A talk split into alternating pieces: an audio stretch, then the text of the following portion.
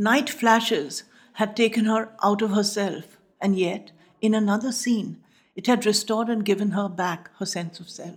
Perhaps there are two stories hiding within each of us, she pondered. The first, the story of the life we have lived, the script we have set for ourselves, and the other, the might have been. Or perhaps it was all the same book, chapter by chapter, between different covers. The same story, told again from a different perspective. The actual process of the new book had both exhilarated and exhausted her. She had begun to see herself in her new light.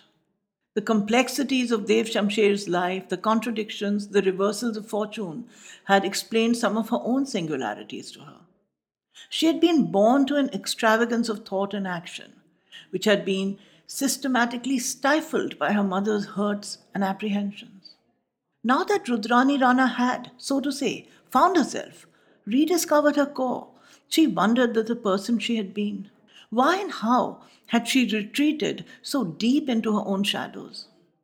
The father she had never known, who had killed himself on her birthday. The father she had found again after all these years. The other man who had shamed her, who had tried to break her spirit, the man she would never name. Rupert Murch, whom she had loved, who had loved and betrayed her. His mother, her unpredictable benefactor Stella Murch, kind and cruel in equal measure. And that monster from her past, her mother, Matron Rana, and her unspeakable words, which Rudrani had never forgotten. It was you who should have died, not your brother. It was you who should have died, not your brother. It was you who should have died, not your brother. And there was her mother again, speaking in the voice of the rotating blades of the discolored ceiling fan. She felt dizzy, and her head was spinning counterclockwise to the movement of the fan above her. Where was she? Why was she here in this unfamiliar room, sprawled upon a blue divan? The first lines from her first book My body remains a haunted house. Then the shutdown began. First the shivering, the chilling of the bones, followed by a soft sweat that bathed her like a mist. Then the floaters, the night flashes, like meteorites and comets in a dark sky. Then the dark and the silence. Then a light. Her mother was waiting for her on the other side. But she had not died. It was only a dream or a premonition. She had slept through the day and awoke as the last rays of the setting sun cast their grainy beams into the room. Rudrani felt restored, renewed. She had left Dev Shamsher Jang Bahadur Rana and his reign of 144 days behind her.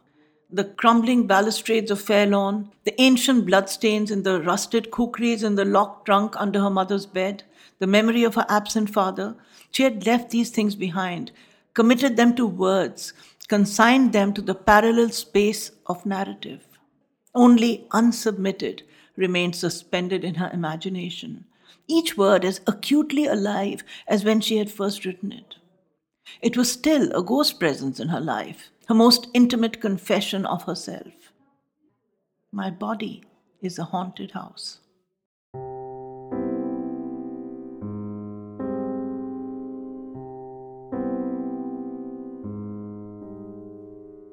Launchora and Penguin India present Scenes from Jaipur Journals an audio series where I, Lakshdatta, will introduce you to some of the characters and voices from Jaipur Journals, a new novel set against the backdrop of the iconic Jaipur Literature Festival, written by author, publisher, and festival director Namita Gokhale.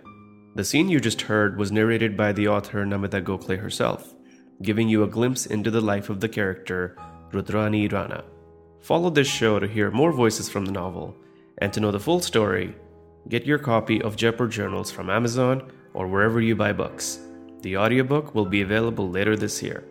Thank you for listening to Scenes from Jaipur Journals.